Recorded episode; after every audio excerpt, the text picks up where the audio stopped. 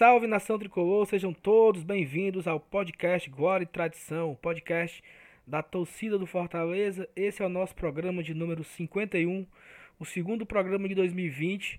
Falaremos sobre o orçamento do Fortaleza 2020, o maior orçamento da história do futebol cearense. Surpreendente, um número bastante surpreendente de 109 milhões. E vamos tentar trazer aqui várias informações, umas exclusivas, outras nem tanto, a respeito do orçamento. Hoje estamos aqui com o nosso time completo. Thaís, Elenilson Felipe, barra, é, entre parênteses, FT Miranda. E é isso. E aí, Thaís, tudo bem? Como tá?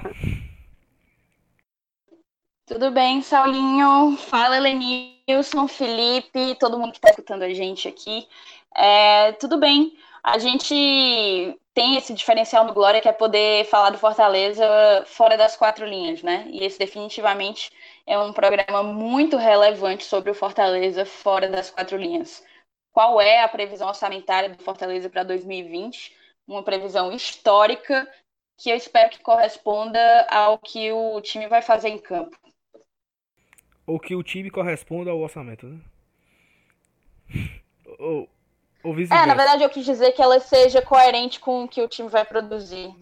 As grandezas que sejam coerentes. Ou vice-versa. É isso. E aí, Felipe, beleza, cara? Fala, Saulo. Diga um abraço. Primeiramente, também um abraço pra Thaís, pra Nilson, toda a galera curtindo Glória e Tradição. E é isso aí. Vamos falar sobre esse tema bastante importante, que é o orçamento, né? Sabemos que é o que praticamente vai pautar o nosso ano, provavelmente.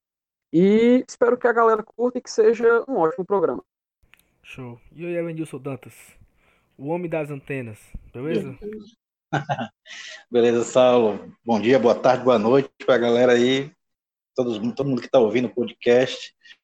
Enquanto a bola não rola, né, que é o que a gente gosta mesmo, é de futebol, é bola na rede, é dentro das quatro linhas, a gente vai pincelar nesses assuntos que não deixam de ser muito importantes, afinal de contas, é, é o orçamento é que vai ditar o que, que a gente vai, vai montar, como, como vai ser montado o time, principalmente o elenco profissional do ano de 2020, que começa agora. Hoje é dia 14, o tempo tá voando, irmão. Já acabou 2020 desse jeito aí, então a gente tem que correr e o orçamento é o alicerce o ano que começa. É isso. Antes da gente entrar no nosso assunto principal, temos aqui alguns recados. E eu peço também a ajuda da Thaís para a gente falar um pouco sobre isso. Se você segue a gente nas redes sociais, você certamente deve ter visto que nós lançamos o Padrim, né? O que é o Padrim? Padrim é uma oportunidade que você nos dá de evoluirmos como programa, como, como estrutura, como é, geração de conteúdo para a torcida do Fortaleza. E você tem a oportunidade de contribuir com o nosso crescimento, com o nosso desenvolvimento. E você tem algumas vantagens com isso, né? É, temos é, alguns, alguns, algumas categorias de, de, de, de contribuições. É, nas nossas redes sociais tem mais explicado, mas falaremos aqui também um pouco sobre isso. Fala aí, Thais, melhor do que você sabe muito mais do que eu a respeito de valores e de como nós estamos até o momento com os nossos padrinhos. É justamente, a gente lançou essa semana, já era uma ideia que a gente vinha ruminando, né, conversando desde novembro, dezembro do ano passado. A gente tem quatro categorias, a categoria tradição, de apenas cinco reais, categoria é, combativo e... Não, perdão. combativo vibrante e forte, a categoria Vibrante e Forte de R$ 9,00, a categoria Fiel de R$ 18,00 e a categoria Conselheiro de R$ 47,00. Então, são, são categorias de. são planos né, para todos os bolsos. É, no nosso site, no site da plataforma Padrim, www.padrim.com.br barra Glória e Tradicão, Tradicão porque não tem o cedilha, né? É, vocês vão poder entender quais são os benefícios de cada plano, galera. A gente já está com 17 padrinhos eu acho que devem ter dois ou três dias que a gente lançou a novidade. É, a gente não tinha gravado ainda programa depois de, do lançamento do padrinho. Então, para todo mundo que está ouvindo a gente agora, visita essa, essa página, tenta entender. Lá tem explicando o que, é, o que é está por trás da nossa decisão de, de ter entrado no, num financiamento coletivo e recorrente, que é profissionalizar o, o, o Glória e buscar a perfeição técnica. Então, vão lá, www.padrim.com.br barra Glória e Tradicão. É, a gente já está com quatro conselheiros, inclusive, e eu acho que, que dá para a gente estabelecer algumas metas interessantes daqui para o final do ano. Vão lá e apoiem a mídia independente que cobra Fortaleza. E é isso. E um dos benefícios, né, que você tem uma, uma das recompensas é participar de um grupo de WhatsApp. Então, assim, esse grupo de WhatsApp é super legal. É, o grupo é, foi inaugurado assim, de forma oficial ontem, né? Ontem, quando eu falo, é dia Eles, 13. inclusive, Saulinho. Hum, fala. Desculpa te incomodar bem rápido. É, a galera do nosso grupo, inclusive, já sabe das novidades de mercado da bola, que, é, que a gente vai contar aqui ao longo do programa, no final do programa, é, as novidades que a gente conseguiu apurar sobre os jogadores com quem o, o Fortaleza mantém conversa. A galera que está no grupo já sabe disso é, e teve acesso a essas informações com exclusividade, né? E também tem, é, quando a gente lançar o episódio, né, a gente vai colocar primeiro o link lá para eles, para depois a gente divulgar nas redes sociais. Então, assim, é uma das formas da gente beneficiar é, esse pessoal que está nos apoiando e você também pode fazer parte do grupo por apenas acho que é nove reais já dá o direito de participar do grupo de WhatsApp. Então qualquer dúvida fala com a gente nas redes sociais, com, seja na conta do Guarda Tradição, seja nas nossas próprias contas, né, é, pessoais. Falando em, contas no Instagram, do, nas redes sociais, nós batemos hoje 2 mil seguidores no Instagram. Acho que é um número para mim muito relevante. A gente estava um dia desse aí com menos de mil e a gente está com dois mil e a gente sonha em chegar nos 5 mil seguidores até, quem sabe, o início do Campeonato Cearense, da Copa do Nordeste. Vamos, vamos nos esforçar para isso. E estamos também pertinho de chegar nos 3 mil seguidores no Twitter, né? Então, se você não segue a gente no Instagram, no Twitter, vai lá, arroba Glória Tradição e no Twitter no Instagram para dar essa moral pra gente. Então pronto, então vamos começar o programa. É, primeiro queria explicar um pouco o que é o orçamento, né? É, acho que às vezes fica um pouco confuso isso. É, ah, sim, o que é que tem a ver, essa, o orçamento, o que é isso, por que é que tem que ser, né? E assim, nós temos dois momentos bastante esperados na nossa torcida, em boa parte da torcida, né? Que é a aprovação do orçamento, que ele sempre é feito no final do ano, e também a aprovação das contas do Fortaleza. Né? O Conselho Deliberativo aprova as contas a cada três meses e tem a aprovação do ano anterior, que ela é feita em abril. Ela é feita em abril porque é uma lei, né? o Profut, ele obriga os clubes a publicar os seus resultados contábeis do ano anterior é, até abril, do, até, até o final de abril do ano seguinte. Então, o Fortaleza é, ele tem, ele tem que, que, que, lançar, é, isso, ele tem que publicar o seu, o seu, o seu realizado, a sua, a sua receita, o seu faturamento, os seus resultados do ano anterior até abril. Então, esses dois momentos eles bastante é, esperados no Conselho Deliberativo. É, nós entramos em contato com, com Demetrios Ribeiro, que é o atual presidente do Conselho Deliberativo do Fortaleza. E é uma das dúvidas que uma das coisas que eu perguntei é exatamente sobre isso. Qual é a importância do orçamento para o clube? Por que, que o orçamento tem que ser aprovado? O, quais são os benefícios que nós que nós temos em aprovar esse orçamento, né? E por que, que ele também é no final do ano, e toda essa burocracia. E aí o Demetrios mandou um áudio para a gente explicando de forma bem didática é, esse passo a passo do orçamento, também da aprovação de contas que é feito. Já adiantamos aqui que faremos um, um episódio especial também sobre os nossos resultados de 2019. Tivemos um, o campo, né, o resultado dentro do campo foi, tão, foi muito bom, mas temos também que analisar o fora de campo, analisar nossas receitas, saber se nós, nós encerramos o ano com superávit ou com déficit. Isso saberemos de forma detalhada a partir de abril. Então fica aí com o áudio do Demetrios, que ele vai explicar bem explicar de forma bem interessante sobre essas dúvidas e depois a gente continua aqui o nosso debate. É, estamos aqui né, para poder conversar com vocês sobre esse tema que é muito importante, não só para o Fortaleza, como para todos os outros clubes, para as instituições que, que orbitam no futebol, que é a questão orçamentária, a questão financeira. É, a gente entende que para alguns torcedores é um tema até chato né, de, de se falar, mas ele é muito importante. É muito importante até porque o Fortaleza é uma associação civil particular, associação civil privada, ela tem seus sócios, ela tem seus associados e por conta disso tem o dever de, de, de prestar contas de toda a sua movimentação financeira, de suas receitas, de suas despesas. E, e, e, é importante que isso tenha um regramento, que isso tenha uma normatização é, para que o, o, os associados tenham plena convicção de como está sendo tocada a agremiação, de como está sendo tocada a instituição e, por conseguinte, é, analisar se a gestão está sendo correta, está atendendo os preceitos, que, que, os preceitos legais e, evidentemente, fazer uma avaliação de como o clube está sendo tocado. Né? E assim, para esclarecer, a gente, nós temos algumas, algumas obrigações estatutárias. No Estatuto do Fortaleza, nós temos algumas obrigações, basicamente elas estão lá no artigo 52, sabe pessoal? O artigo 52, para quem durante aqui o, o, o, podcast, ou depois tiver interesse é, é, é, de, de, de, entender melhor o artigo 52 do Estatuto, é, é, é, onde tem lá os regramentos em relação à prestação de contas, ao orçamento e tudo. Né? Então nós temos no artigo 52, na letra A, uma, uma obrigação de que o Conselho Deliberativo ele tem que se reunir trimestralmente, de três em três meses, para analisar o trimestre anterior, é, para o torcedor entender como é que isso funciona. É, o, o, mês de janeiro, o mês de fevereiro e o mês de março, faz um trimestre.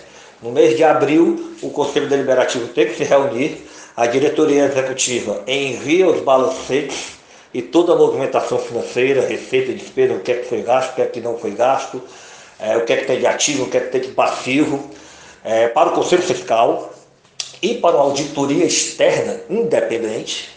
Essa auditoria externa ela faz um relatório, o Conselho Fiscal elabora o parecer, é, ambos dando as suas é, é, opiniões, se o que é que está certo, o que é, o que, é que está errado, se as contas merecem ser aprovadas, se as contas não merecem serem aprovadas.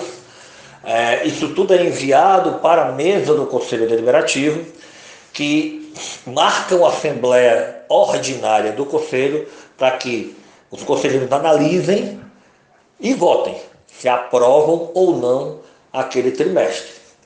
Obviamente que o conselheiro não vai no dia nem na hora da Assembleia ter acesso a isso. A mesa do conselho envia para os conselheiros tanto os balancetes, como envia para os conselheiros o relatório da auditoria externa, como envia para os conselheiros o parecer do Conselho Fiscal para que quando eles cheguem na Assembleia, eles já tenham tido acesso a todas as informações e lá eles possam esclarecer dúvidas, sugerir, pedir mudanças em alguma situação ou outras, ou enfim, o conselheiro participar também da vida financeira e econômica do clube. Né? Então, trimestralmente, é, o Conselho Deliberativo se reúne para esse fim. E assim é feito durante o, ao longo dos anos. Né?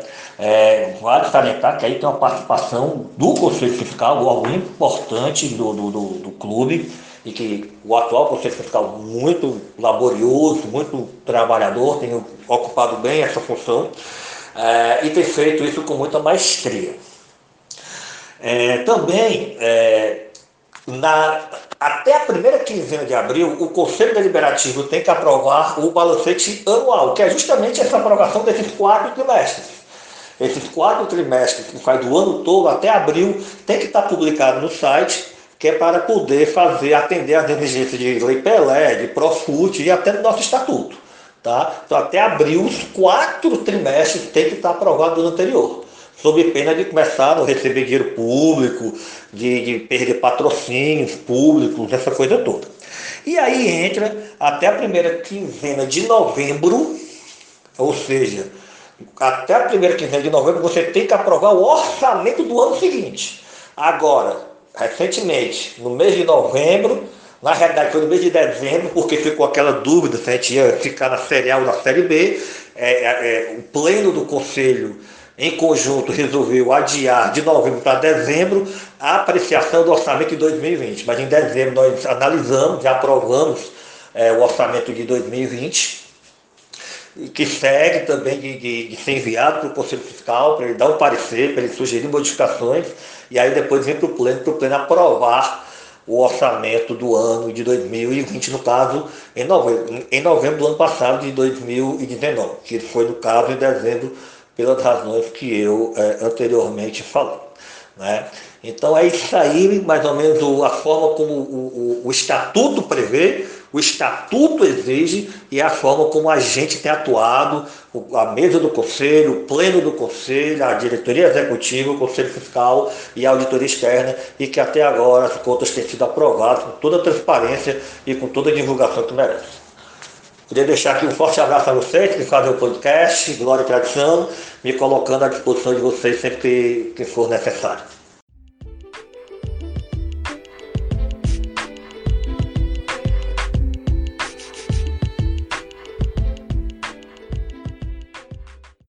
Continuando aqui o programa, nós sabemos que tivemos uma evolução, se a gente comparar o orçamento dos dois anos, né, 19 e 20, de um ano para o outro, uma evolução de 92%. Só para você ter uma noção.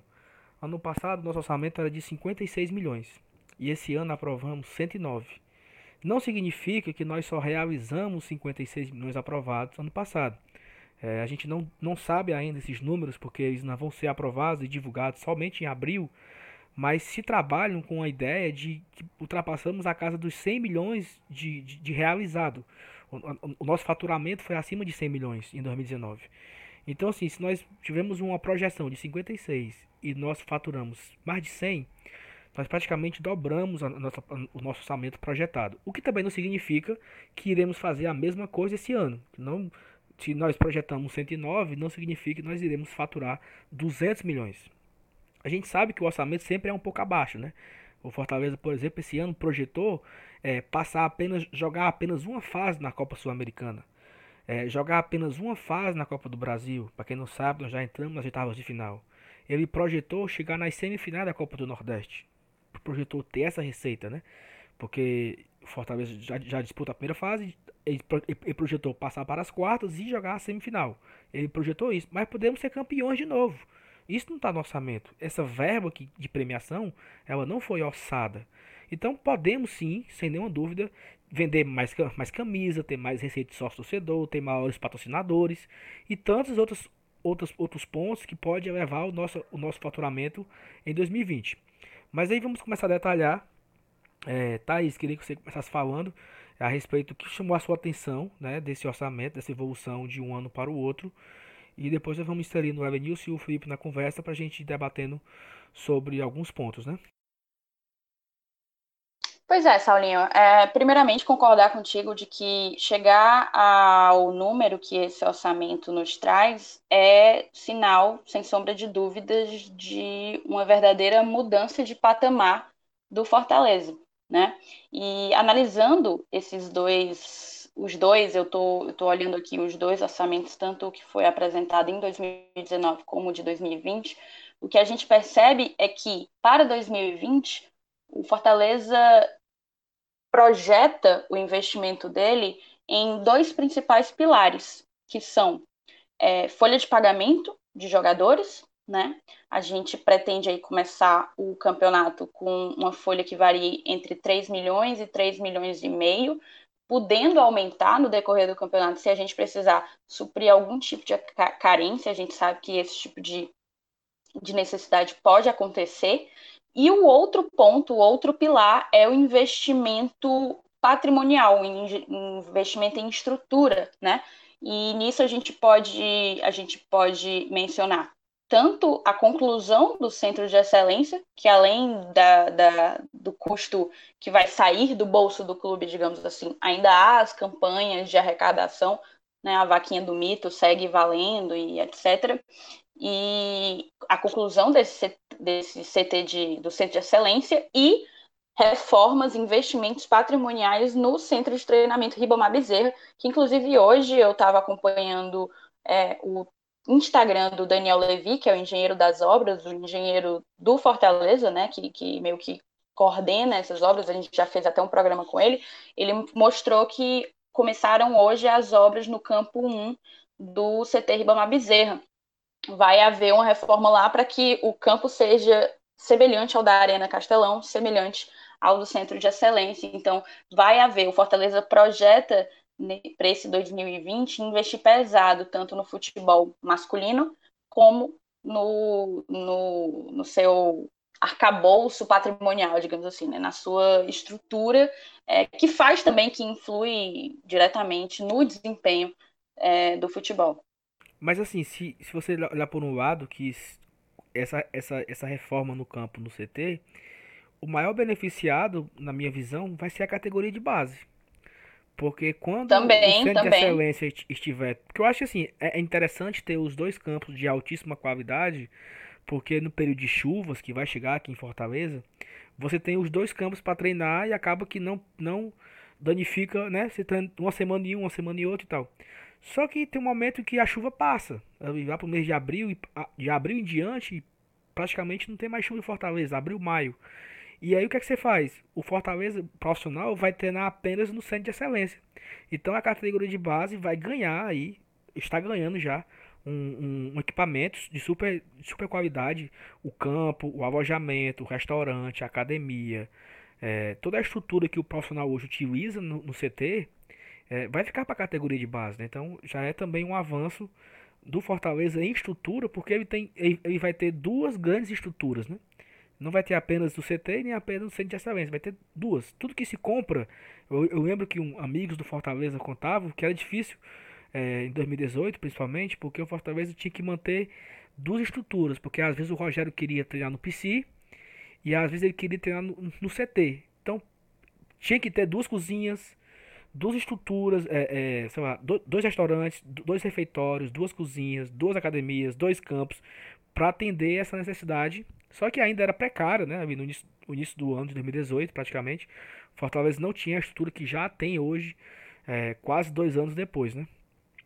E você, Elenilson, que já viu tanta coisa nesse Fortaleza, coisas recentes, né? Imaginar Fortaleza com 100 milhões de orçamento para gastar no ano, é meio surreal imaginar isso quatro anos atrás, né?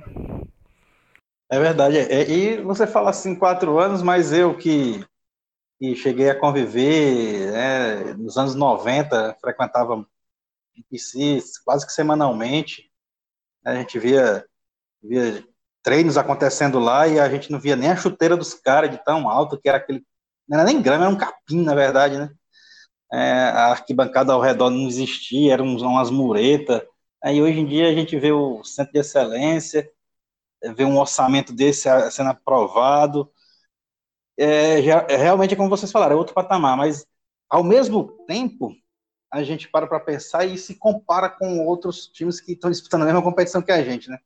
Aí a, a gente, né, a gente ainda tem muito feijão para comer, mas cara, pô, velho, não tem como comparar, já é um baita de um começo.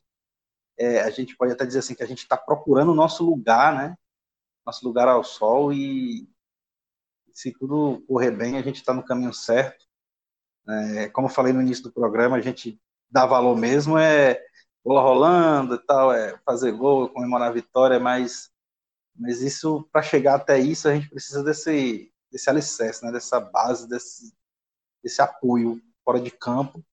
Infelizmente, hoje o dinheiro é a mola do mundo, sem dinheiro você não faz absolutamente nada, principalmente no futebol. E, é, assim, o, que a gente vê hoje no, no, no PC, no CT, é, é, uma evolução a olhos vistos, né? E, e que é, a gente tem que dar o braço a torcer que tem muito, tem muito, muito, muito, muito do dedo do Rogério nisso tudo, né? A gente sabe que, que aquela escolha lá no final de 2017, aquela escolha do treinador, deu, um, deu uma mudança de chave, né? Não, não só no, no nosso estilo de jogo, que hoje a gente joga com, um sistema de jogo que é, que é bem quisto, que é bem comentado e tal, mas assim, é, o fato dele de, de, ser, de, ser, esse cara que exige que exige estrutura, que exige é, excelência, né? Então, cara, isso, isso vai fazer um bem danado e a gente sabe que é um legado que vai ficar para sempre. Né? Sendo bem feito, fazendo com, é, com segurança tal, a gente sabe que é um, uma coisa que a gente vai usufruir por muitos e muitos anos e, se Deus quiser, se tornar um ciclo vicioso, né? Quanto mais se fizer, mais se ganha, quanto mais se ganha, mais se faz, e assim vai. Então, é, eu não fico surpreso né, com esse orçamento é, quase 100% de aumento, você falou em 92%, né? Não fico surpreso porque a gente viu, a gente viu, a gente conviveu e a gente sabe que teve uma evolução, né? Teve uma evolução e a gente sabe que que a tendência era essa, né? É, crescer, crescer sempre com seja dentro de campo, fora de campo. E assim, o 2020 que, que começa agora, né? Tá batendo nas nossas portas também com relação à, à bola rolando, mas a gente sabe que que é, é, é natural esse, esse, tipo de cobrança que a torcida faz, não está contratando ninguém, por quê? Porque não tem dinheiro, não, não é nada disso. A gente sabe que é, a gente que está dentro, a gente sabe das necessidades que, que precisam ser pontuais. Né?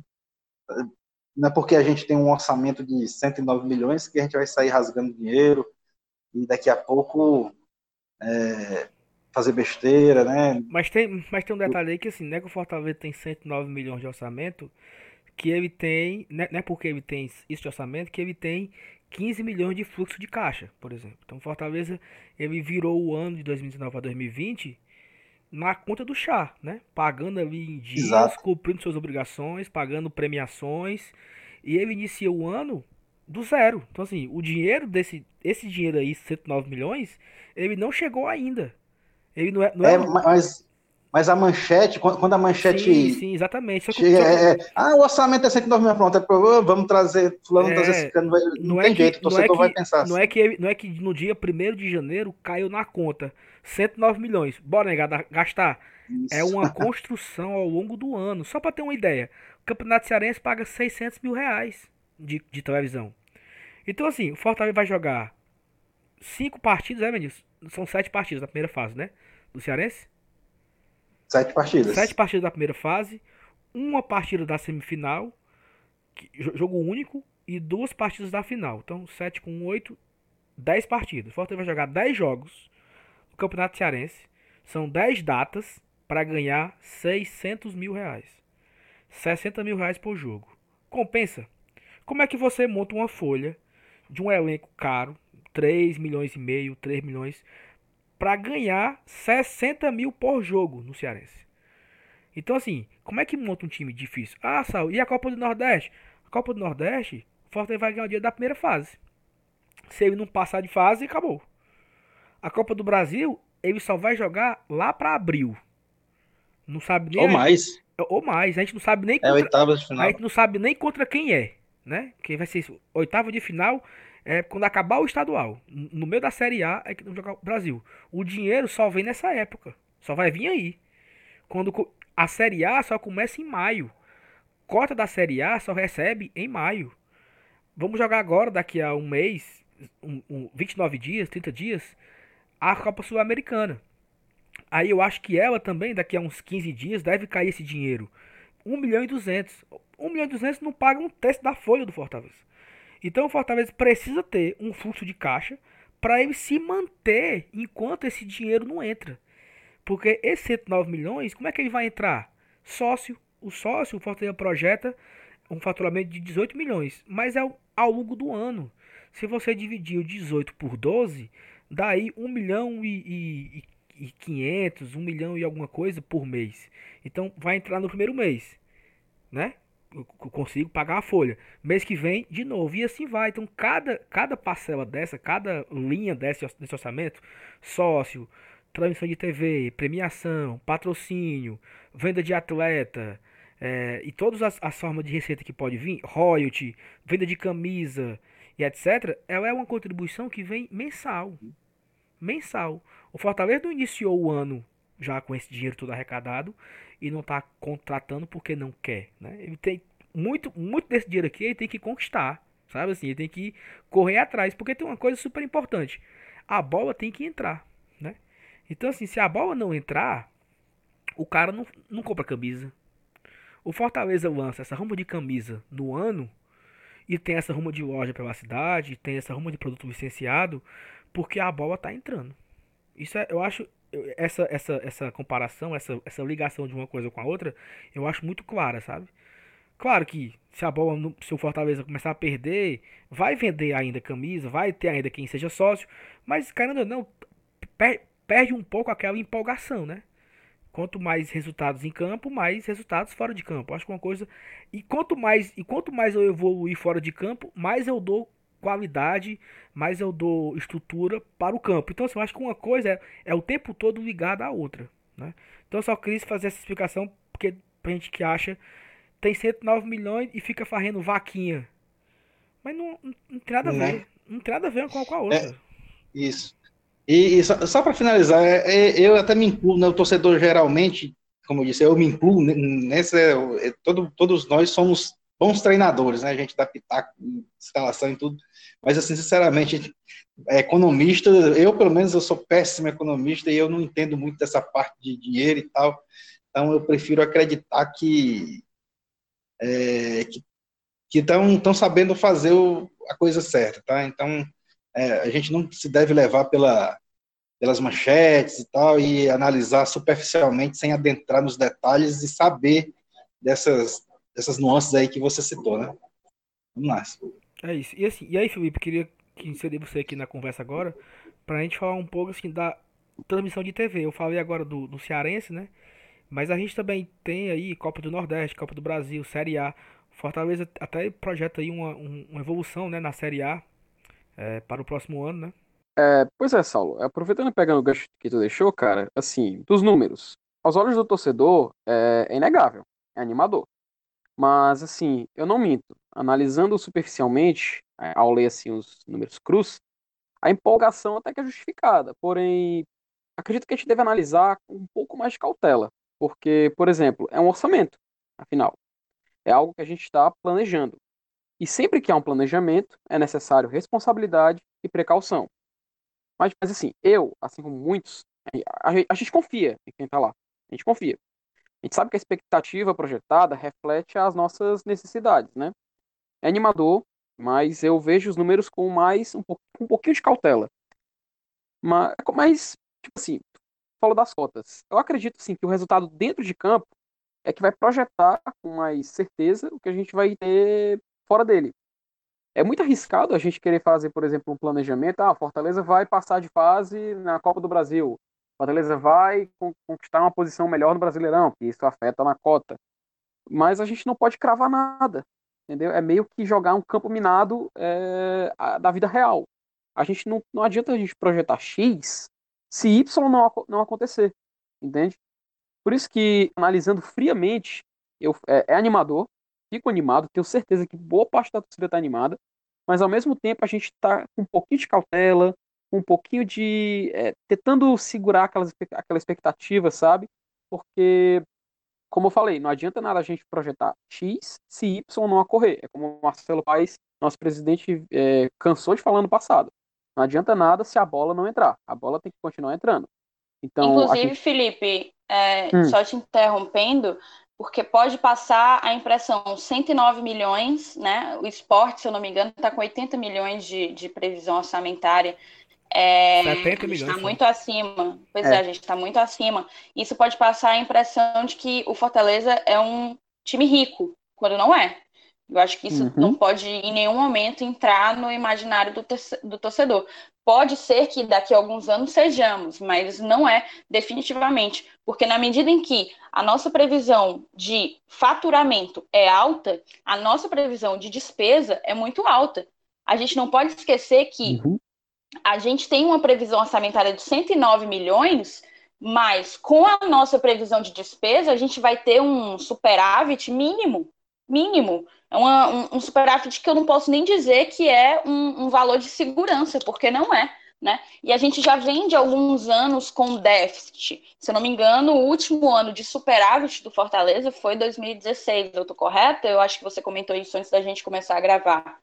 Foi Mas... isso mesmo, foi. Do, de 14 para cá, 14, 15, 16, 17, 18, 19 não sabemos ainda, né? Mas de 14 a 18, apenas 16 nós terminamos o ano com superávit, acho que na casa dos 300 mil reais nesse ano. Todos os outros anos. 300 mil reais? 300 mil reais não é nada, né? Não é nada em termos de time de futebol, em termos de superávit.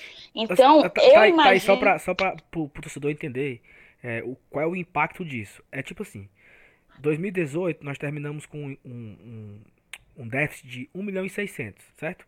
Então é como se eu já entrasse em 2019 com menos 1 milhão e 600, para você entender um pouco. Porque eu tenho, eu tenho contas a pagar em 2019 que eu não paguei em 2018, entendeu? Então, assim, se, se digamos que nós, nós gastamos em, em 19 100 milhões, eu, eu só gastei em 19, na verdade, 98 milhões e alguma coisa, porque eu tive que bancar aquela despesa de 18 que eu não consegui zerar.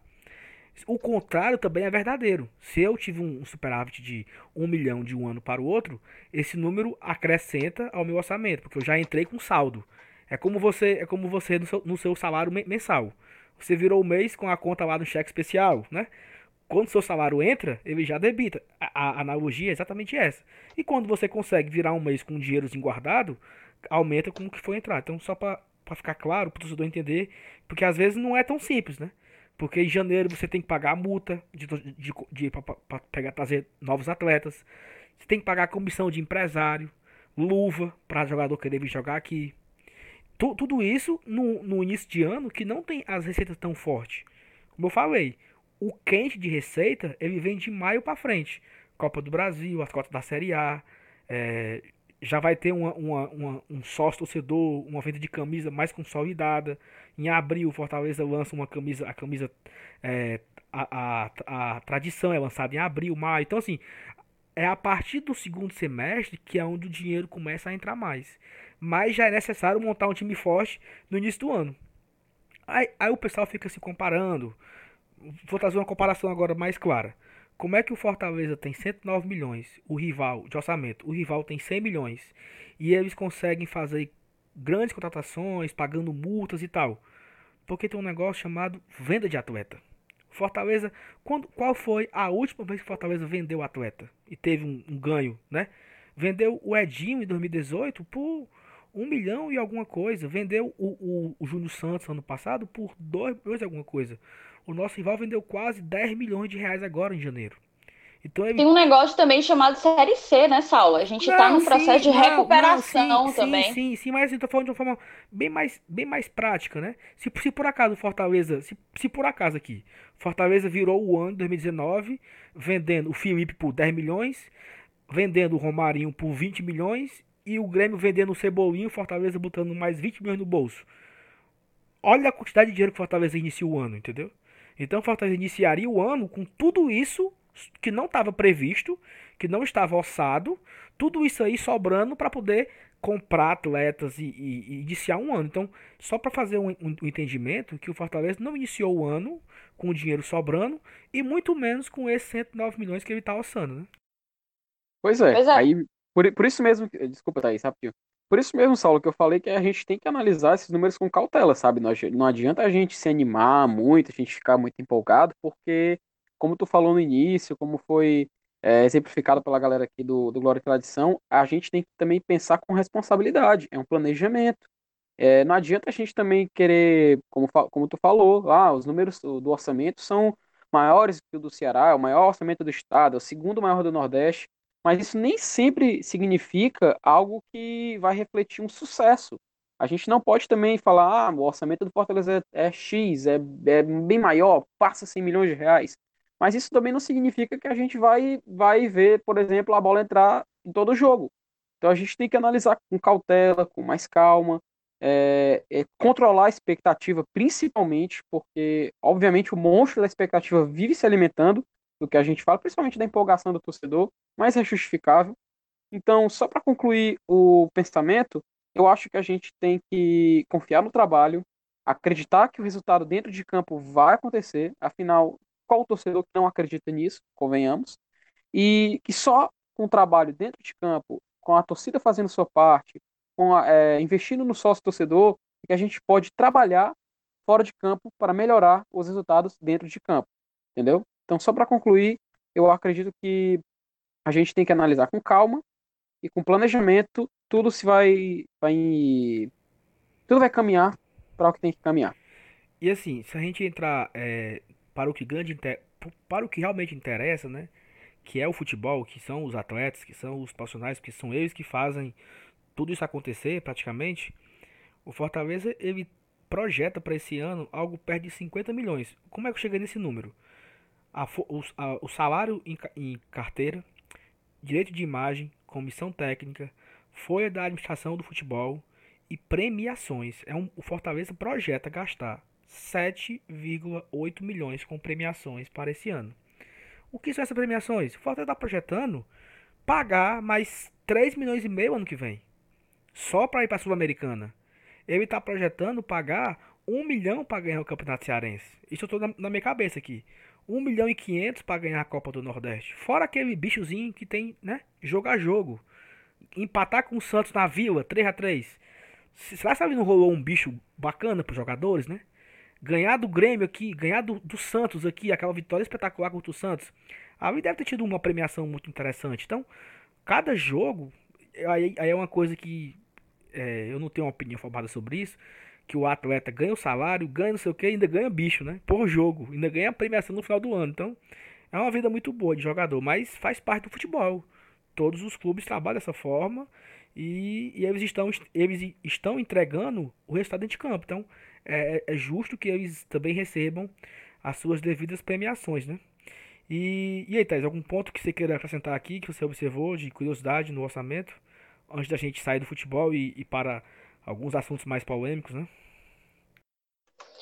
É, tem, tem alguns assuntos mais polêmicos, mas de fato, se a gente for olhar o que é que a gente previu de, de em 2019, foi 18 milhões de, de salário, carteira, né? Carteira assinada, e 12 milhões de, de direito de imagem, da 30.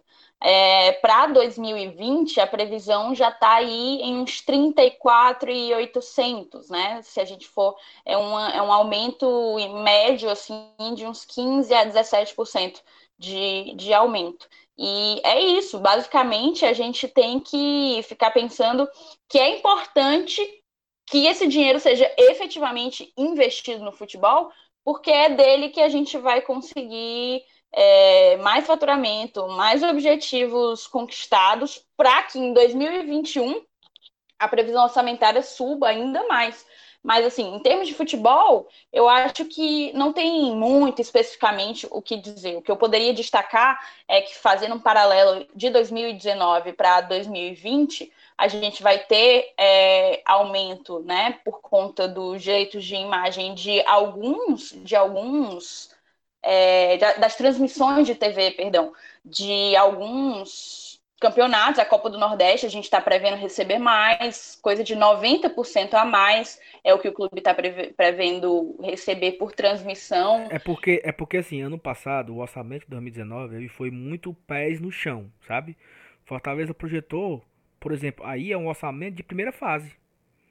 Fortaleza Exato, sim, não. Primeira fase e acabou, você eliminado na primeira fase.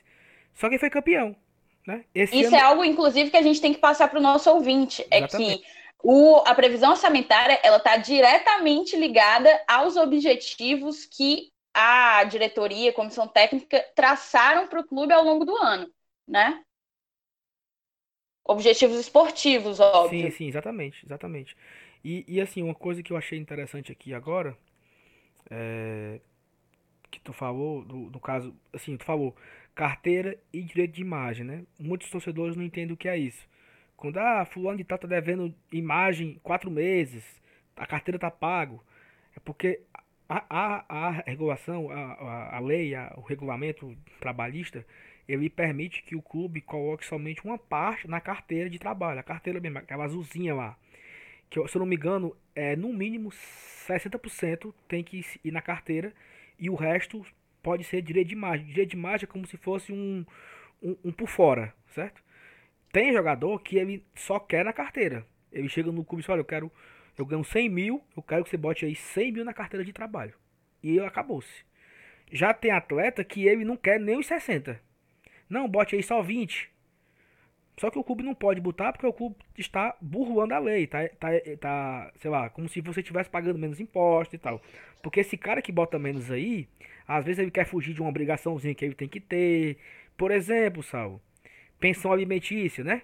que a, a, a, a lei obriga o cara a dar uma parte do salário, da carteira. Então, tem essas coisinhas no futebol, então por isso que é dividido o salário do atleta entre carteira e direito de imagem, para ficar claro para quem não, não entende muito sobre isso.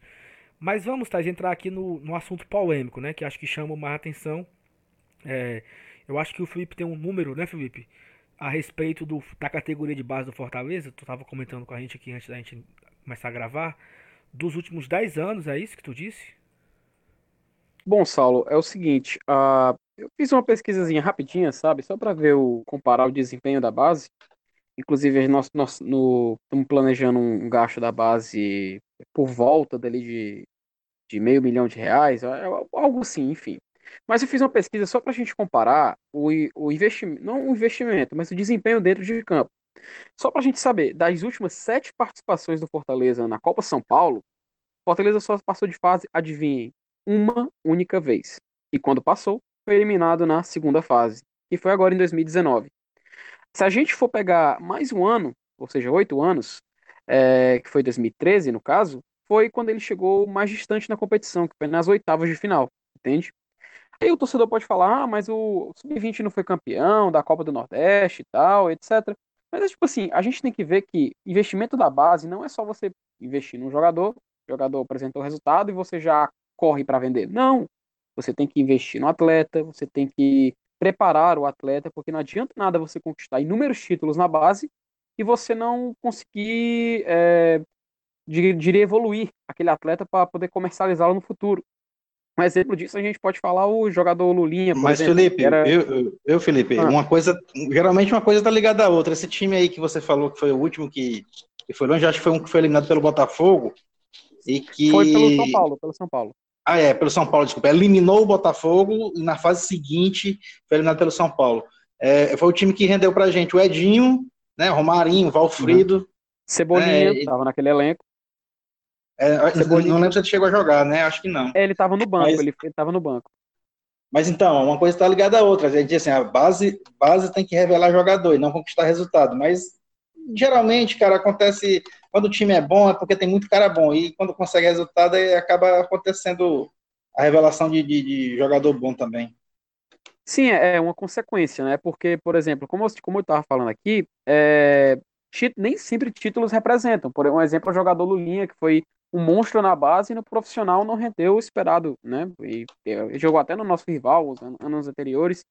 Enfim, eu, uma rápida conclusão disso é que, apesar de haver investimento na base, eu acho que a gente devia planejar com mais carinho, sabe? É, porque é só a gente planejando melhor agora no presente que a gente vai poder construir um futuro para depois valorizar o passado, entende? Então, com muita, a gente tem que analisar com muita calma, não é porque o orçamento diz uma coisa que vai acontecer, a gente tem que trabalhar com, com, com mais calma, é, dentro da expectativa, não adianta a gente querer avançar. Então, é, a gente tem que tomar cuidado. Não, não é porque é o maior orçamento do, do Estado, o segundo maior orçamento do Nordeste, que significa que a gente vai ter grandes feitos é, garantidos, por exemplo. Entendeu? Então, só para trazer rapidinho esse, esse resuminho da base, e a gente tem que também cuidar um pouco melhor das nossas categorias de base, até porque nesse ano a Copa São Paulo a gente viu como foi o desempenho e não agradou. Realmente Felipe, não agradou. Felipe, só para a gente trazer aqui os números, ó. Em 2019, é, a gente no orçamento, vou repetir isso mais uma vez. Vamos saber quanto gastamos na categoria de base de fato, só com o resultado hum. no balanço, não é abril. Mas no orçamento, nós tínhamos no ano passado um orçamento anual de 300 mil reais para todo o ano. Se você dividir isso aí por mês, dá 25 mil reais. 25 mil reais realmente é praticamente nada, né? Para esse ano, 2020, é, para quem tem esse arquivo que foi divulgado em alguns grupos do WhatsApp, esse arquivo ele tem duas linhas é, a respeito da categoria de base. Ele tem assim, Folha Administrativa Futebol Amador, que, que ele tem um valor de 1 milhão e 104, e tem a outra linha, Folha Categoria de Base, que é 504. Essa folha categoria de base, o que, que ela é? Ela tem aí é, os atletas que você tem, que tem contrato, ela tem é, praticamente só os atletas, né? A folha administrativa de Babador, ela paga todos os funcionários que, que, o, que o clube tem na categoria de base, do Júlio Manso, que é o nosso atual coordenador, ao técnico do sub-13, ao técnico, ao preparador de goleiro do sub-13. Cada categoria tem a, a, sua comissão técnica, hoje tem psicólogo, análise de desempenho e tal. Mas por que que essa linha do administra administração é mais alta do que a folha da categoria de base? Um é 1 milhão e 100 e a outra é 500, 504 mil. Isso foi explicado na reunião do conselho pelo Maurício Guimarães, diretor financeiro do clube. Por que que tem isso? Porque tem muitos atletas que eles não podem assinar contrato com o clube, né? Porque ele tem ali seus 16 anos, 15 anos e tal. Então o Fortaleza, ele assina a carteira do pai. O pai do atleta vira funcionário do clube para, para o clube pagar um salário para esse atleta. Então assim, o clube não perder esse atleta, esse menino de 14 anos que pode se tornar uma joia, ele não ir embora, por exemplo, o Fortaleza é, é como se o Fortaleza contratasse o pai desse, dessa, dessa, dessa criança para dentro do clube e aí, né, deu para entender. Então, por isso que esse número é alto, porque aí também está incluso um possíveis salários desses novos atletas do clube, né? Que, que, só que quem recebe esse salário são os pais em forma de contratação pelo clube. Para entender. Então, assim, se você somar essas duas linhas, dá 1 milhão e 600 por mês, né? Algo em torno aí de 230 mil reais, mais ou menos. Já teve uma evolução bem considerável de um ano para o outro, né? Só que assim, eu acho que nós queremos fazer um programa sobre a categoria de base, trazer alguém aqui, quem sabe o Júlio Mans, que é um cara super acessível, gente boa, para saber o que é que o Fortaleza projeta para o futuro da sua categoria de base. Nós temos um baita de treinamento que o profissional utiliza e um profissional, abre parênteses, comandado, comandado por um técnico super chato e exigente. Então, porra, se o nosso profissional tá jogando lá, a categoria de base ela, ela vai receber, eu falei isso mais cedo, vai receber um, um, um equipamento maravilhoso para a sua evolução. Então eu acho que precisa. Nós já temos hoje um profissional que capta jogadores, que fica trazendo atletas de todo o país para cá. Acabamos de trazer o Júlio Manso, um grande profissional do futebol. Já trabalhou no Fortaleza inúmeras vezes, já trabalhou, já foi até gerente de futebol do clube. A função hoje que é do papelim, o Júlio já, já foi essa função duas ou três vezes, até na Série A. O Júlio já foi responsável por essa função. Então acho que nós, assim, está um pouco lento essa evolução, né? A gente concorda que está um pouco lento. Dava, já dava para ter tido números mais expressivos, talvez na, na, na Copa São Paulo Juniores e tal, porque você lembra, porra, ganhamos agora a Copa do Nordeste, ano retrasado. Como é que esse time foi desfeito, né? São coisas que a torcida não consegue entender. Eu também não consigo entender. Acho que esse é um assunto que renderia um, um, um programa inteiro só para ele. E o que tu acha, Thaís, disso? Saulo, só um adendo, justamente. Estava querendo falar um adendo sobre a categoria de base. Eu entrei em contato com o Roberto Gonçalves, né? Ele é o diretor de esportes amadores e olímpicos do, do Fortaleza. Ele quem administra, digamos assim, ele é o diretor responsável pela base. E entrei em contato com ele, falei da questão do aumento considerável no orçamento e o que é que ele pretendia, no que que ele pretendia investir com esse aumento e etc. Ele me falou que de fato Fortaleza ele cresceu em todos os setores e a, o departamento de formação da base cresceu junto, né? O que é esperado. É, ele falou também algumas informações interessantes. Ele disse que a contratação do Júlio Manso já estava previsto no orçamento anterior, só que só foi fechado efetivamente no fim de novembro, até porque o Júlio ele estava empregado né, em outra equipe e houve toda uma negociação com o profissional, mas que o, a contratação do Júlio já era uma previsão, já constava numa previsão orçamentária de 2019. Quanto aos focos do investimento da base, ele me falou que são a infraestrutura, né, os alojamentos, vai ser investido nos alojamentos dos meninos, departamento médico inclui fisioterapia, consultório odontológico, a capacitação dos treinadores das nossas categorias de base, fazendo cursos de treinadores da CBF Academy, né? E as ajudas de custo, porque, como você já comentou, os meninos, os meninos de 14 anos, abaixo dos 16 anos, né, eles não, não, não têm como assinar um contrato profissional, então eles recebem ajuda de custo, é, que variam é, transporte, cesta básica, esse tipo de coisa. Mas um ponto que, que ele tocou que eu achei interessante foi que esse dinheiro a mais que vai cair no departamento de, de formação do Fortaleza também vai ser utilizado para aumentar o número de atletas acima de 16 anos com contratos profissionais. para que a gente não perca mais é, tantos atletas que podem vir a ajudar o clube, tanto trazendo retorno esportivo como financeiro no futuro, a gente não perder porque não tem como bancá-los e como mantê-los aqui em Fortaleza, né? É Ele também é, falou que... Exatamente essa linha que eu falei aí, né, do administrativo, que subiu bastante, porque o clube não quer mais perder. O cara tá aqui no clube treinando, aí chega o Santos, leva o menino. Não, o seu pai vem aqui, assina por você e vai receber salário. Não sei quanto 2 mil, 2.500, sei lá. Mas tem esse orçamento exatamente para isso. Tô só reforçando o que tu tá falando agora aí. Continua. Exato, e, e, ele só terminou dizendo que também pretende investir os recursos na compra de computadores e câmeras de filmagem para para o setor de captação da base, né? A gente já tem um centro de inteligência do profissional que é exemplo, é, um, é espetacular e, e, atende completamente às necessidades do Rogério Ceni, que, como você disse, é um cara muito exigente. Então, eu espero que o setor de captação da, das categorias de base ela siga uma, uma linha semelhante ao CIFEC, e com esses investimentos eu espero, eu espero que retorne. Mas assim, só fazendo um, um, apanhado, uma conclusão do que o Felipe falou, do que você também comentou, o Helenilson também pincelou, é que a nossa categoria de base, ela vem de um período muito complicado, né? É um período de oito anos em que a gente ficou com a conta do chá, como é uma expressão que tu usa muito, Saulinho. É, então a gente está começando a tentar se reerguer agora e esse e aumentar o investimento nesse setor é primordial para que a gente consiga êxitos esportivos e financeiros, repetindo, num futuro próximo, a, a, curto e médio, médio prazo, e longo, principalmente longo, né? Na verdade, a curto prazo é difícil que se tenha, mas é, retorno a médio e longo prazo com certeza vai vir se a gente passar a tratar nossa categoria de base com mais esmero. É, eu é, Vai, Vinícius, Wilson, deixa eu só.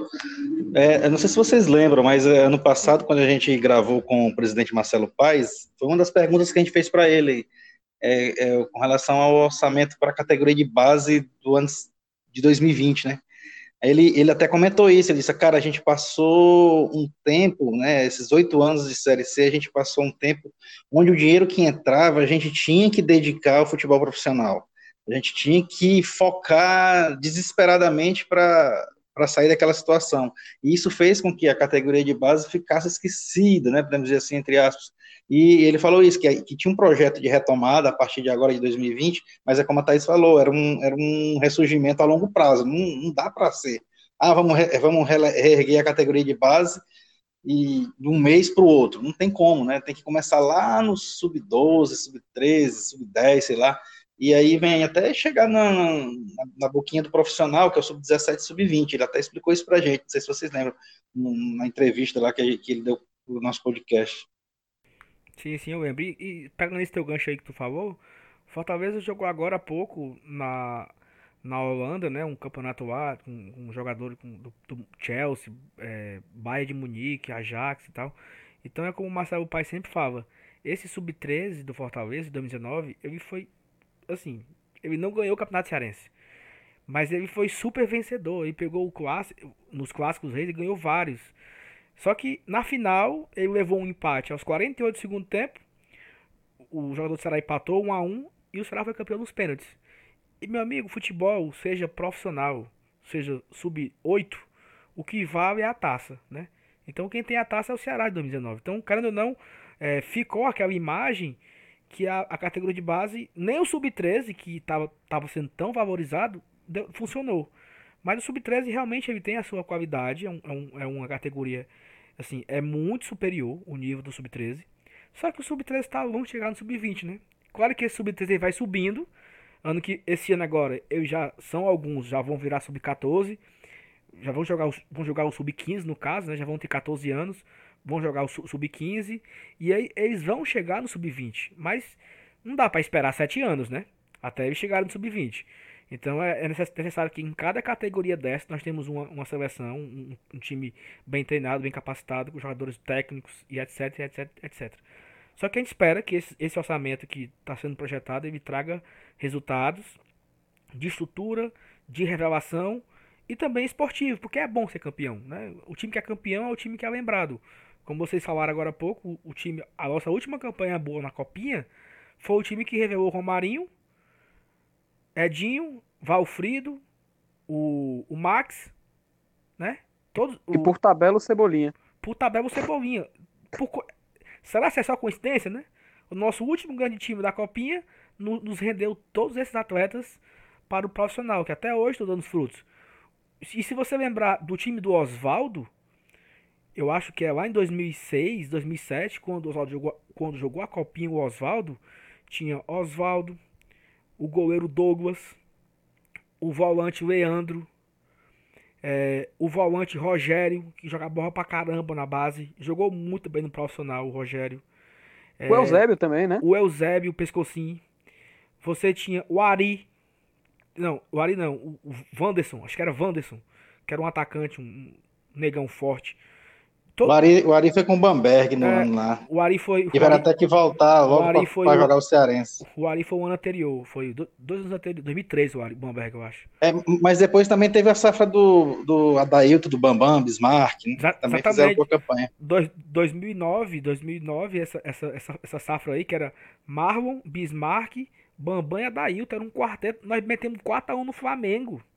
Eu lembro, tava o jogo no PC, tava tendo profissional. Foi 5x4, mano. Foi 5x4, foi um jogão da porra eliminatório lá. 5x4 foi, pensei que tinha sido 4x1.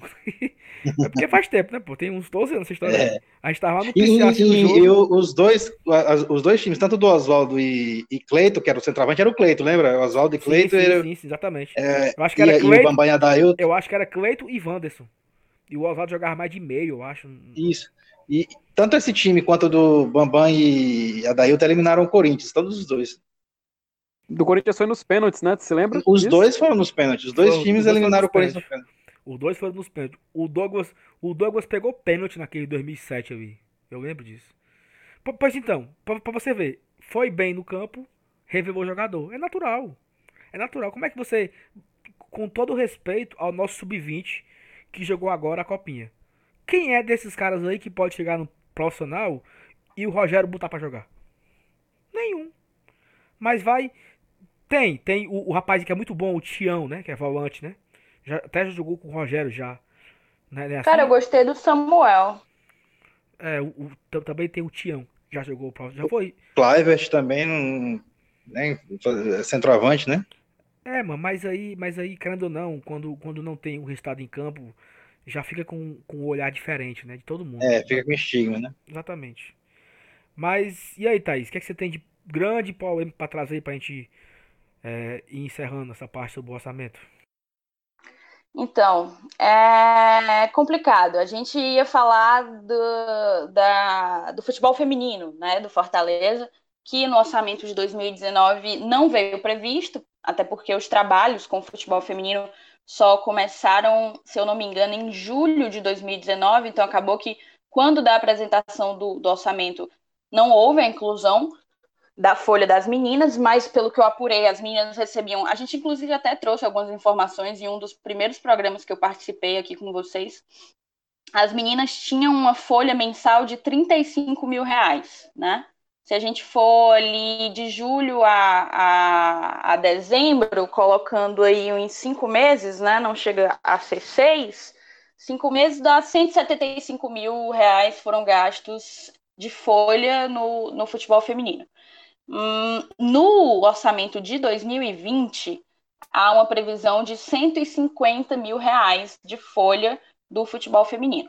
Só que aí a gente entra em alguns problemas, porque no momento em que eu fui analisar isso, eu também fui sondar como que anda o futebol feminino do Fortaleza, e eu acabei, para minha surpresa, infeliz surpresa, descobrindo algumas informações que eu acho que precisam, que faz parte da nossa função enquanto voz da torcida, é, mencionar aqui. Hoje, dia 14 de janeiro de 2020, o Fortaleza não tem time de futebol feminino. Todas as atletas foram tiveram seus contratos rescindidos no dia 31 de dezembro de 2019, foram receber na semana passada né, a, a, os valores da, da rescisão. E pelo que eu pude apurar, assim será até pelo menos o meio do ano. Isso traz algumas complicações, que complicações são essas? O Fortaleza ele não vai jogar o torneio sub-18, torneio o Campeonato Cearense sub-18, que no ano de 2019 teve o nome de Torneio de Desenvolvimento do Futebol Feminino. É, houve dois, dois cearenses, digamos assim, feminino, organizados pela Federação Cearense de Futebol, é, e o campeonato sub-18, campeonato cearense sub-18, tem esse nome de torneio de desenvolvimento. O Fortaleza simplesmente não irá jogar equipes como Tianguá, Menina Olímpica, é, São Gonçalo, Verdes Mares, Ceará, todos esses vão jogar o Sub-18.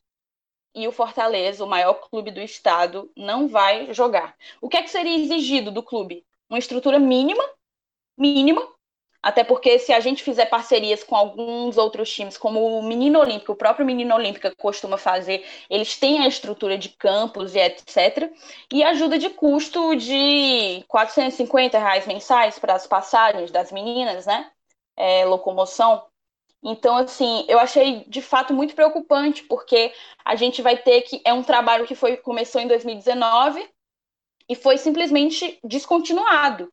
E a gente vai ter que ressurgir do zero agora para 2020, o que mostra que, para mim, o Fortaleza só está mantendo o futebol feminino porque é uma obrigação para quem está na Série A. Né? A gente tá pra na mim, Série A. Para mim, isso é muito claro, Thaís. Claríssimo, é claríssimo. É claro. E, e, a gente e leva a gente para pensar, é, a gente está na Série A mas a gente não está se comportando como se a ela pertencêssemos. Estamos na Série A e precisamos nos comportar como se a ela pertencêssemos. Clubes como São Paulo, Corinthians, é, o próprio Bahia, o Bahia estava anunciando Santos. esses dias, o Santos, né? As sereias da Vila. O Bahia estava anunciando esses dias uma contratação de peso para o time feminino deles, entendeu? Na página principal é muito complicado quando você vê uma certa demagogia, porque é, o que é que acontece? Um dia desse, se eu não me engano, dia 24 de dezembro, houve toda aquela coisa do rival querer zoar a gente porque a imprensa argentina estava chamando o Fortaleza de Cinderela, e o marketing fez uma história muito legal com uma menina que quer ser jogadora de futebol, chamou a Elisete, que é uma jogadora torcedora do Fortaleza, não é mais jogadora do Fortaleza porque teve seu contrato rescindido, né? É, inclusive seis dias depois da gravação, da publicação daquela campanha de marketing. É, e aí fez uma, uma coisa linda, como se o clube agisse para valorizar o seu futebol feminino. É uma incoerência e uma demagogia. E também, né? Porque os outros. E, e, e também, é uma Pode dizer, também é uma incoerência, porque assim, o, o Ceará foi campeão cearense, né? Esse ano, ganhou os dois turnos em cima do Fortaleza. Eu, eu, eu não vi uma foto no Instagram falando que ia ter o jogo. Vai ter o jogo. Nenhuma! Vai ter o jogo amanhã, 4 da tarde, no PV. Entrada um quilo de alimento, entrada de graça, 10 reais, é não sei o quê. Nenhuma. E assim, nada, assim, pra não nada, ser injusto, para não ser injusta, o Fortaleza tem um outro perfil que ninguém conhece, tá? Eu, eu demorei muito para conseguir encontrar, mas o Fortaleza tem um outro perfil que ele destina aos, fute... aos esportes amadores dele. E é nesse perfil que com muita deficiência eles publicam e transmitem as informações que precisam sobre a, o futebol feminino. Só que nem nas finais eles publicavam na hora, ou que estava tendo transmissão pelo YouTube, porque a federação transmitia pelo YouTube, nada nesse sentido, entendeu? Uma coisa gravíssima, gravíssima que eu descobri. Eu entrei em contato com, com o o diretor, o Roberto Gonçalves, que foi, enfim, o mesmo diretor que me deu as informações da categoria de base, perguntei por que, que havia se rescindido com todas as meninas, e basicamente ele me disse que, como eles não tinham fechado o patrocínio com o futebol feminino, é, eles ainda estão. Na verdade, eu questionei sobre a diminuição do, do valor, né? Do valor, porque é, a previsão desse ano é de 12,5 mil reais a folha inteira por mês. E no ano passado era 35. Eu perguntei por que, que essa queda de quase 65%. Aí ele explicou que era porque ainda não há, ainda não se fechou com um patrocinador para o futebol feminino. Só que não vai fechar também, né? Porque eles não dão visibilidade às meninas. Que patrocinador vai aparecer agora? é, um patrocinador bom que possa dar um aporte financeiro interessante, vai aparecer se as meninas não têm visibilidade sequer é, na página oficial do clube. Aí eu perguntei por que, que foram rescindidos esses contratos, e ele me falou que, como as competições no, só começam no segundo semestre do futebol adulto, né? Do futebol adulto, do feminino adulto, só começa no segundo semestre, e, e eles não tinham fechado esse patrocínio master, não tinha sentido ficar pagando salário se não tem competição. Só que tem competição, cara. Era só chamar as meninas. As meninas do Sub-18 sequer precisam receber salários, bastava uma ajuda de custo, entendeu? É, é muito, eu, eu vejo como uma, uma certa má vontade. É isso que a gente está falando. É como se estou cumprindo tabela, literalmente cumprindo tabela. A gente vai deixar de disputar um campeonato cearense Sub-12 feminino quando o nosso rival, que está muito na nossa frente em termos de futebol feminino aqui no estado, tá, vai disputar. E a gente abriu mão disso. E aí vem o mais grave, a Série A2, que é como se fosse a segunda divisão, a Série B do futebol feminino. Quem vai para a Série B são os quatro que caem da para a Série A2, são os quatro que caem da Série A, mais 27 clubes é, que venceram os campeonatos estaduais, no caso o Ceará, representando o nosso estado, e cinco clubes com os melhores colocados no ranking nacional de clubes da CBF do masculino. A gente conseguiu a quinta vaga, certo? Nós conseguimos a quinta vaga. Por algum problema, por quê? Porque quem, um, um dos times que caiu foi o Foz Cataratas Atlético, que é uma parceria do Foz com o Atlético. Eles estão querendo encerrar essa parceria e querem ter direito a ser dois times diferentes na Série A2.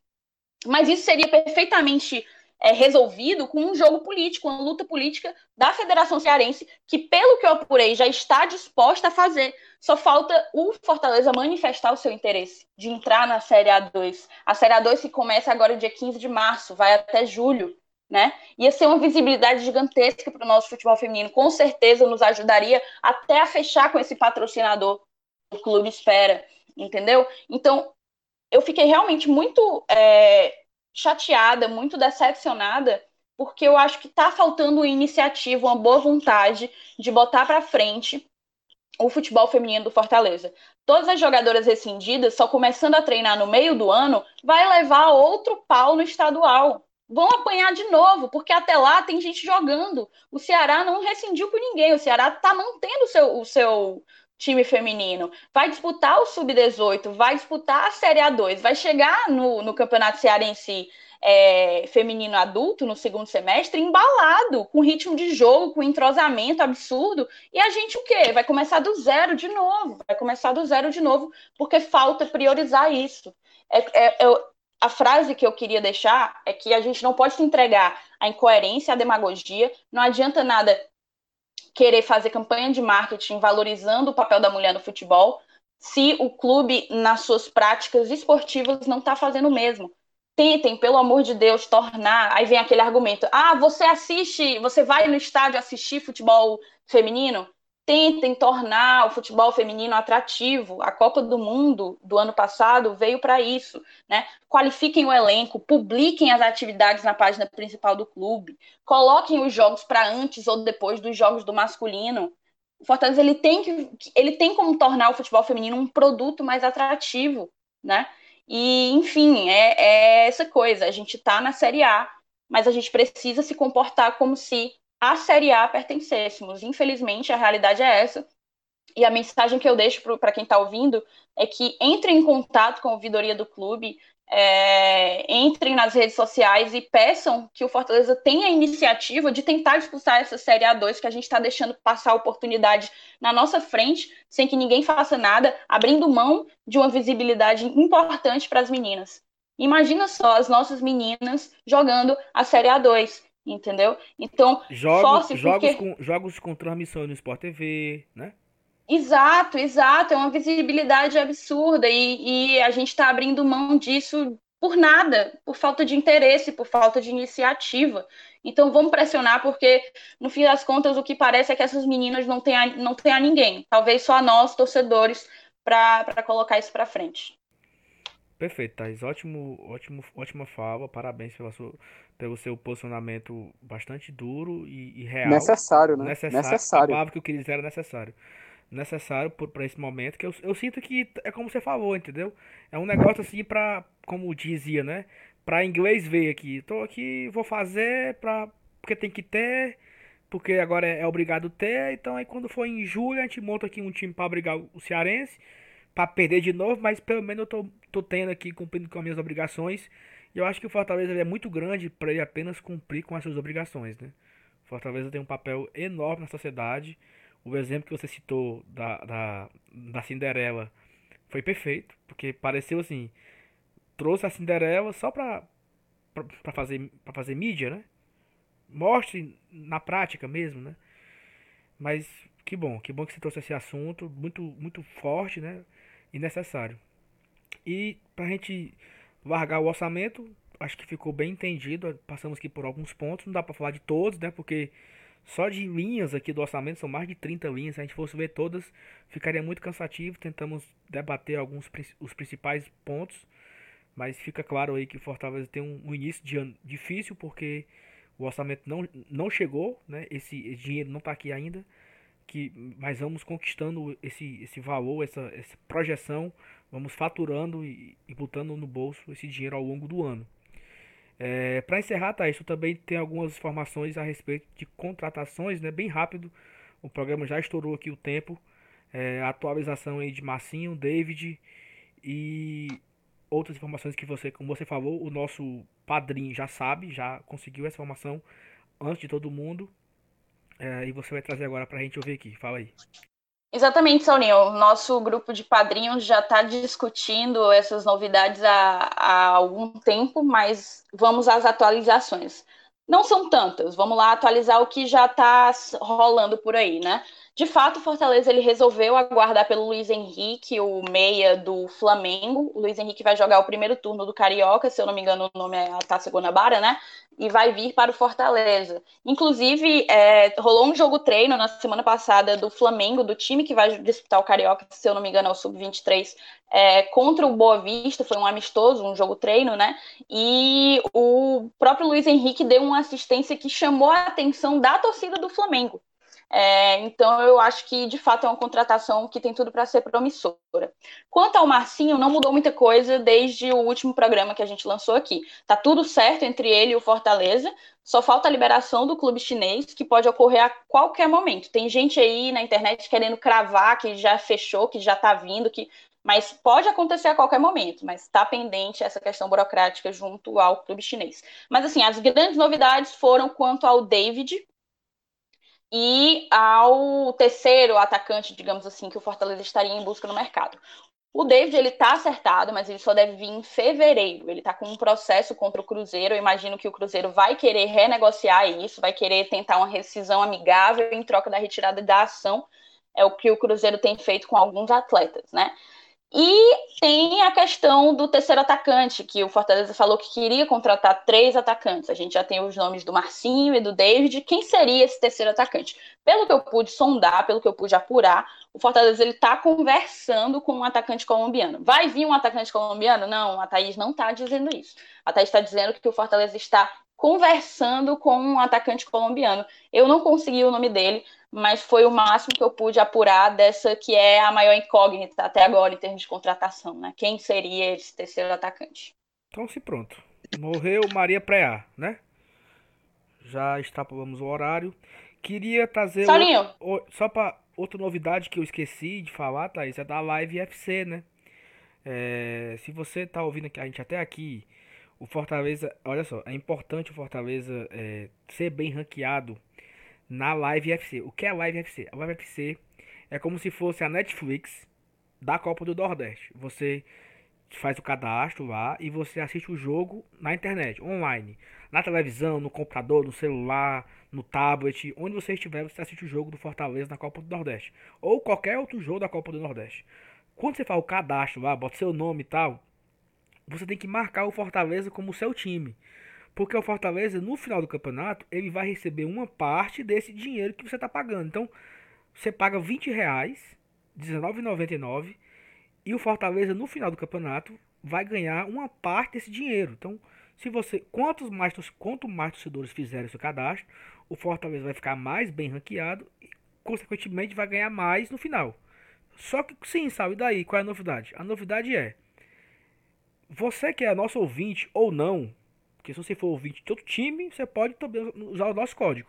Nós temos um código que dá o direito a 25% de desconto nas próximas duas mensalidades. Então vou te dar uma dica. Não faça hoje não. Porque se a Copa do Nordeste começa dia 25, você faz dia 25. No dia 25 você faz o cadastro. Porque você tem dois meses, né? De desconto de 25%. Então você vai ter a primeira parcela 25 de janeiro, você pagou com 25% de desconto. A de fevereiro, 25% de desconto.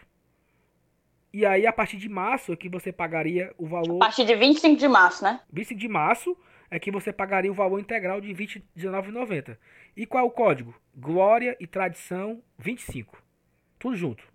No caso é Glória e Tradicão, né? Sem o C cedilha e sem o tio 25 no final. E aí automaticamente você já garantiu ali 25% de desconto.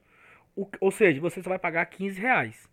Uma economia de 5 reais para você, nosso ouvinte, ou não, se você não escuta a gente, se você não torce Fortaleza, mas você quer acompanhar a Copa do Nordeste pela Live FC, você tem esse código aí para utilizar e, e, usufruir do, do campeonato durante é, toda a competição. Que o Fortaleza, se Deus quiser, avance a primeira fase, a segunda e chegue até a final, quem sabe, né? Se Deus tem? quiser. Saulinho, só, só um adendo. É, como que vocês. É melhor que vocês acessem e assinem o Live FC pelos nossos links. Para quem tem a gente no Twitter, o link, o nosso tweet está fixado lá, então vocês podem acessar pelo link que a gente coloca no tweet fixado, ou mesmo pelo link na nossa bio do Instagram ou do Twitter. Tem um link na nossa bio com várias opções lá, e uma das opções é assista, assine o Live FC e ajude o Fortaleza. O Fortaleza está em sexto lugar, um pouquinho atrás do Santa Cruz, dá para a gente passar do Santa Cruz. É, então vamos lá assinar que essa Copa do Nordeste, se Deus quiser, vem de novo para nós. Isso, e essa dica aí, para deixar de assinar só depois, é, hoje nós estamos em, em quinto lugar, né, Thaís? Atrás do Santa Cruz, né? Tu, tu acabou de falar. Não, a gente está em sexto, sexto, atrás do Santa Cruz. Certo, estamos em sexto.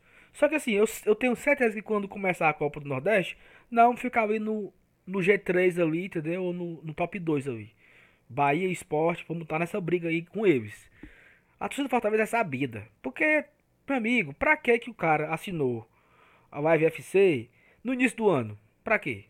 Se não vai ter jogo agora. Pra que que vai estar pagando? Ser, ser besta.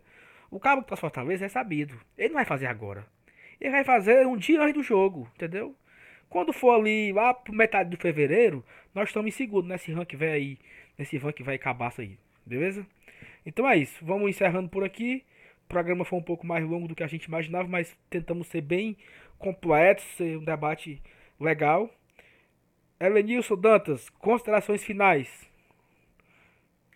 Ah, tranquilo, cara. É só mandar um abraço pra galera aí. É, 2020 começando de verdade, né? Daqui a pouco a gente entra em campo. Eu, eu, eu posso dar minha, meu, o meu merchan aqui? Pode, posso fazer claro, o meu. Claro. Pronto. O pessoal que gosta de ouvir também, às vezes tem uns que gostam de ler. Então, dá uma acessadinha lá no site do Povo, tem o blog do Leão lá no www.povo.com.br barra esportes. Aí a gente tem um, de vez em quando tem uma palhinha por escrito lá também. A gente tá de férias, mas a gente tá já voltando. Show de bola. E você, FT. Rapaz, eu falei aqui agora, Vinícius. É, considerações finais.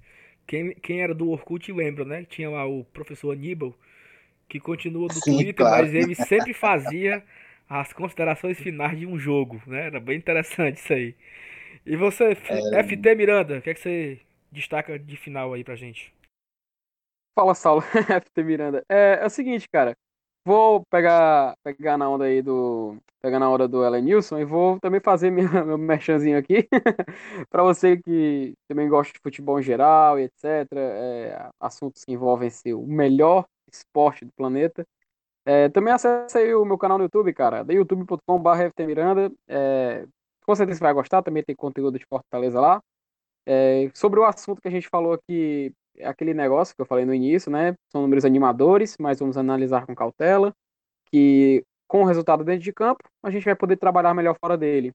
Também gostaria de agradecer a Thaís pelo que ela falou do futebol feminino. Poxa, eu, eu confesso que realmente eu não sabia. E eu tô, tô surpreso com a situação. E eu quero muito que o futebol feminino do Fortaleza evolua. Não só do Fortaleza, aliás, do estado do Ceará. Eu acho que é, é eu diria acho que é a parte do futebol onde eu torço para todo mundo se dar bem, cara. Eu não consigo torcer contra, sabe? É necessário é, todo mundo tem que crescer junto para poder a gente ter um, um, futebol feminino mais forte, ter uma liga no Brasil que consiga movimentar assim, a, além de tudo dinheiro bastante, porque a, a, as jogadoras precisam ser valorizadas. Enfim, a, eu, eu, fico, eu fiquei surpreso e espero que a situação melhore, sinceramente. E também gostei, queria dizer que eu adorei o programa. E um abraço pro pessoal do Twitter, principalmente o Herbert que novamente fazendo é, montagens do trem bala.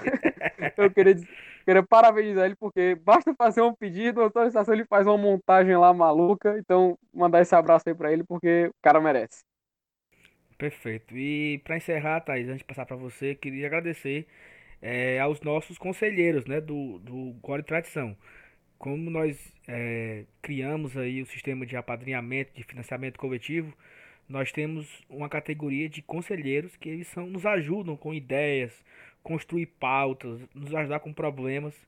É, e nós temos dez, são 10 vagas para conselheiros, já temos quatro vagas preenchidas. Então vai um agradecimento ao Lucas Meireles, Luciano Bonfim, Jonab Fernandes e Avison de Castro. Obrigado pessoal por vocês confiarem na gente e querer crescer com a gente aqui como projeto. Vá o nosso agradecimento para vocês. Thaís, encerre o programa. Faça as honras. Olha aí. É isso, gente. Também achei que o, que o programa foi muito bom. Eu vinha hoje a tarde inteira com isso na cabeça, querendo falar, um pouco estressada, e que bom que, que a gente tem esse espaço e que a nação toda pode ouvir a gente. É, muito obrigada, cara. Sério, estar aqui com vocês é sempre, é sempre um deleite, é sempre um deleite. Muito obrigada para todos vocês que estão ouvindo e que escutaram até aqui. E é isso, bora Leão. Saudações tricolores. Show de bola. Saudações tricolores, valeu. Tchau, tchau. Tchau. Valeu, valeu. tchau. Goodbye.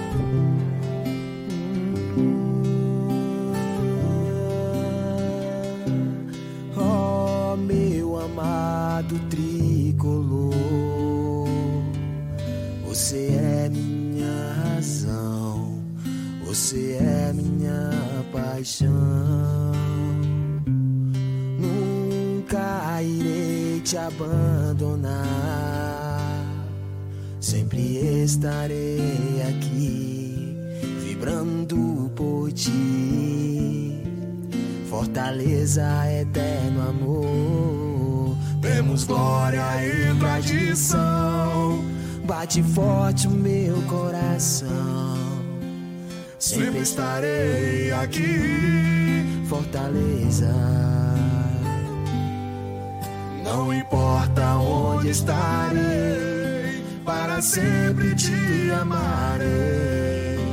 Sempre estarei aqui, Fortaleza.